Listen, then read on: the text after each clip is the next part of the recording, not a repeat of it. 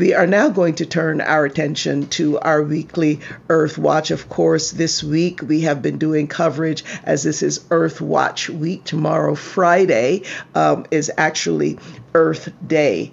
And I'd like to welcome uh, to our show Desmond D'Sa, a South African environmentalist and recipient of the 2014 Goldman Prize.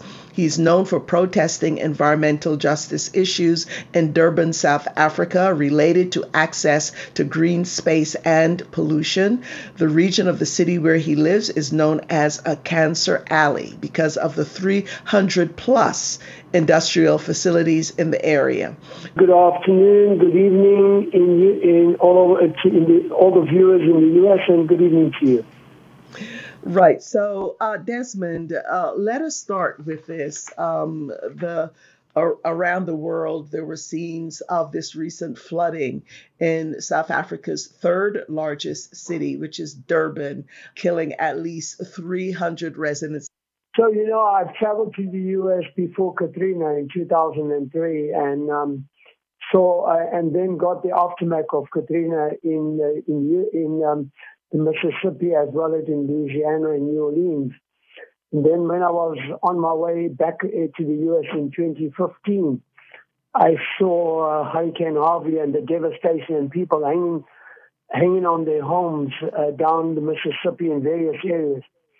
And Durban, we've experienced a similar thing. And um, shocking for me was that uh, three years ago, we lost 70 people in a huge rain bomb that descended on the city and the province as a whole.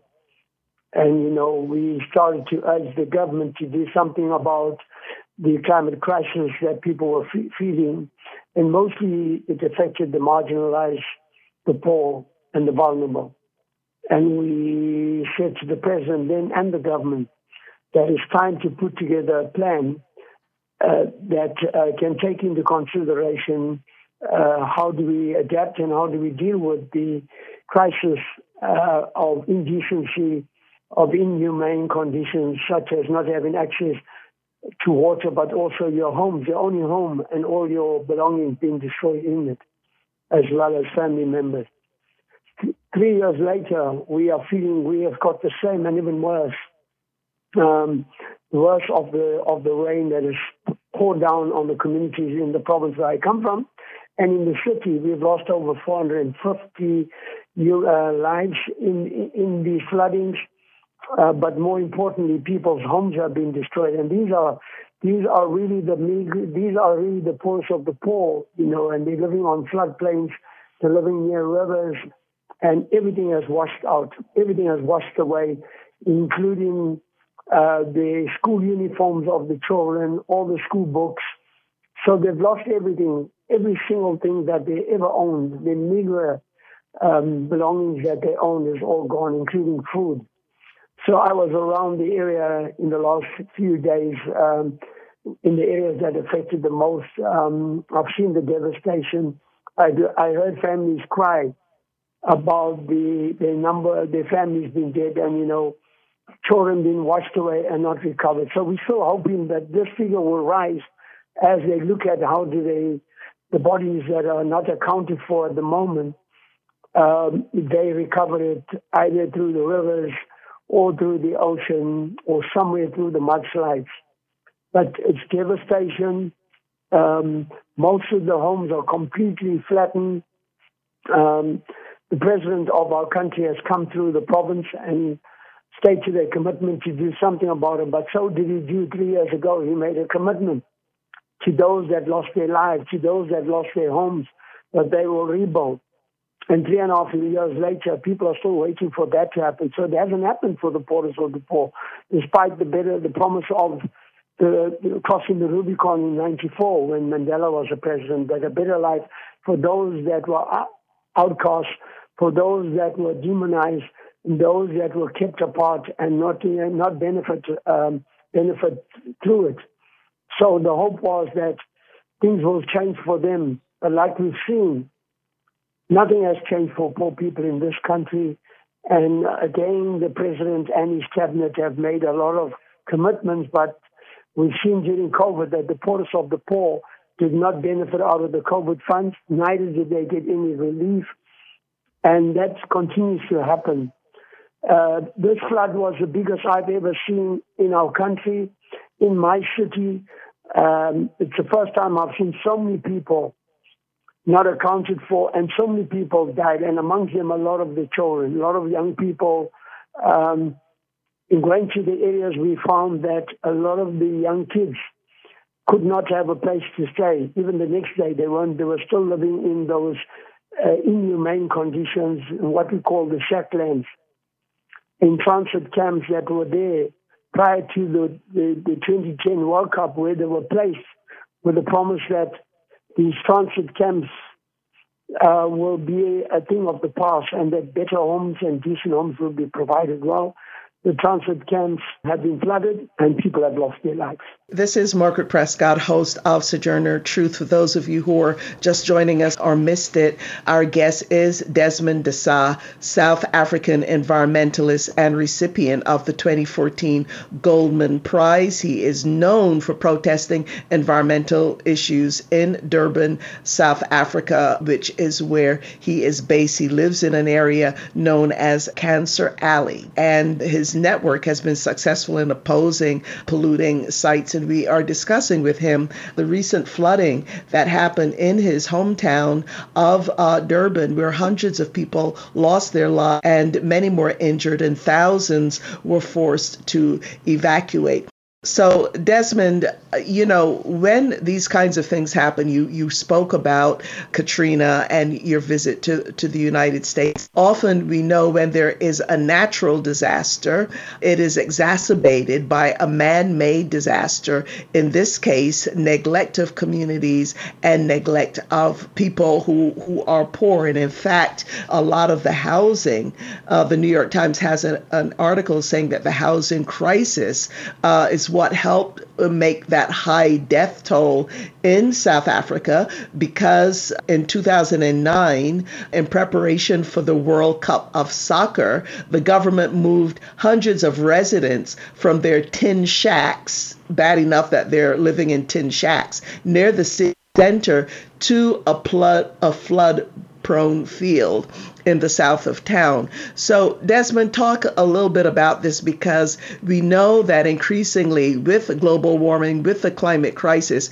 we're seeing weather, including the rain bomb. But the interrelationship then, uh, well, first of all, do you think that this event, the, at least the rain part of it, was connected to the climate crisis? What is happening with the crisis and government inaction?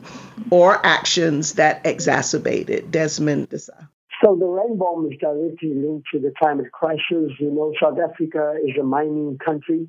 A lot of the mines um, continue to, uh, to happen. A lot of mining is increasing because of the export uh, to China and, and, Germany and other parts of the world. Uh, that continues, in South Africa, while signing the Glasgow Agreement, is on the other hand agreeing to mine even more. And now we've just seen with the, since 2009, with Operation Phakisa, the blue economy is to mine for oil and mine in the ocean of South Africa to the entire coastline from the Mozambican border right down to the Namibian border to the Northern Cape.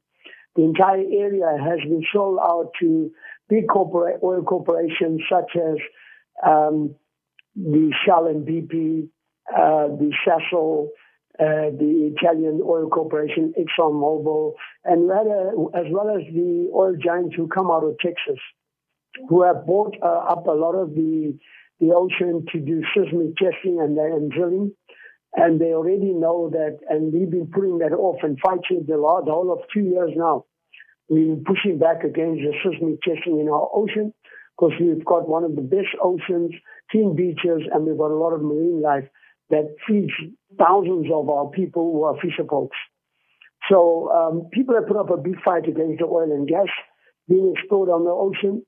They've seen the destruction on the land, and this has been long. The warnings have been there. We've had droughts on the northern parts of Durban.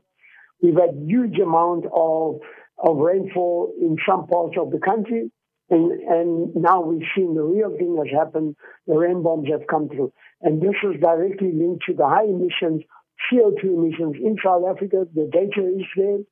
The South African government fully is aware of all this, and they have made promises to reduce CO2 emissions, to reduce the carbon footprint, but the action is lacking. There's a lack of political will to do that and to address the issue of the social inequality in South Africa as well as that.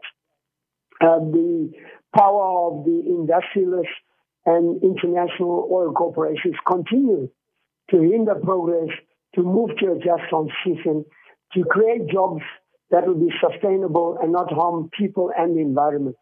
And this firebomb exposes our government and those corporations in the sense that over 400 people had to lose their lives. But more importantly, they washed everything out and destroyed everything in the wake of the of these heavy floods that came through. Um, to rebuild is going to take a, a lifetime. It's going to take a lot of years. Most of the province, most of the areas, most of the houses are destroyed. The roads infrastructure is destroyed. Our people have had no water and continue not to have any water to drink, to wash with in the province, in the city. Uh, energy is a problem. The Eskom tobacco of the uh, developing coal-fired power stations with the building of Medupi and Kusile, that the World Bank did not listen to the representation that I made in 2009 is a tragedy of justice that they only took one side and listened to the government and didn't invest in just transition in renewable energy, which would have created jobs, but also it would have helped us in the climate crisis that we're currently facing. So the ball stops right in, in Washington, D.C., at the World Bank housing, World Bank uh, where, they, where they're placed, because they came back and said, wow, you know what, we did not know that they, they knew all along. And they allowed big corporations to do what they want to do and come here and take loans that the society will pay for the rest of their lives. Those millions of dollars that were given as a loan with high interest rates, you're going to pay for it's a double dose in the sense that the climate now, we're going to have to rebuild our homes, rebuild our schools, all our clinics and hospitals, some of them have been destroyed in the wake of this heavy flood. Um, people just don't even have food to, to go to bed with. They don't even have a bed to sleep on. They don't have any school kids, any school uniforms to give their kids to go to go to school. So this has been a warning. The climate has been indicating to us all along that there was time for change. These things are happening. We need to be proactive. We need to develop resilience. And the way to develop resilience is to get the society involved in the plans.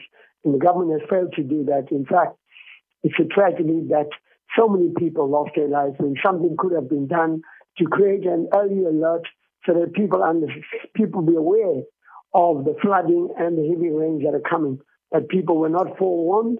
Nothing was done in that regard, and people were left to their own device. As, as I talk to you now, people are living in those conditions. They're sleeping on mud floors because the rain has brought down all the silicos uh, and everything through their homes. They're sleeping in places that are damaged. They're sleeping in community halls. They're not even sleeping in their homes. So it's a huge problem in South Africa. We hope that the international community will stop funding the fossil fuel throughout the continent that's ruining the continent. And it's a curse to all the people of this continent, whether we're in Nigeria, whether we're in Mozambique, whether in South Africa, or any part of the continent. The oil dynasty is a curse to the people. Those resources have never brought improvement in their lives and have not reduced the harm that they're currently feeling. And we see it this week, this last few, two weeks, Okay. That people are worse off than they've ever been, and they've been impacted the most when it comes to right. the rich and the elites. They suffer the most is the poorest of the poor who are already living in inhumane conditions, who already have suffered from the lack of access to water, to tap water or clean energy. Those are the people that suffer the most. Yet South Africa is producing a lot of energy through coal for certain big industries to ship their profits to New York to London Stock Exchange as well as well as the Melbourne Stock Exchange.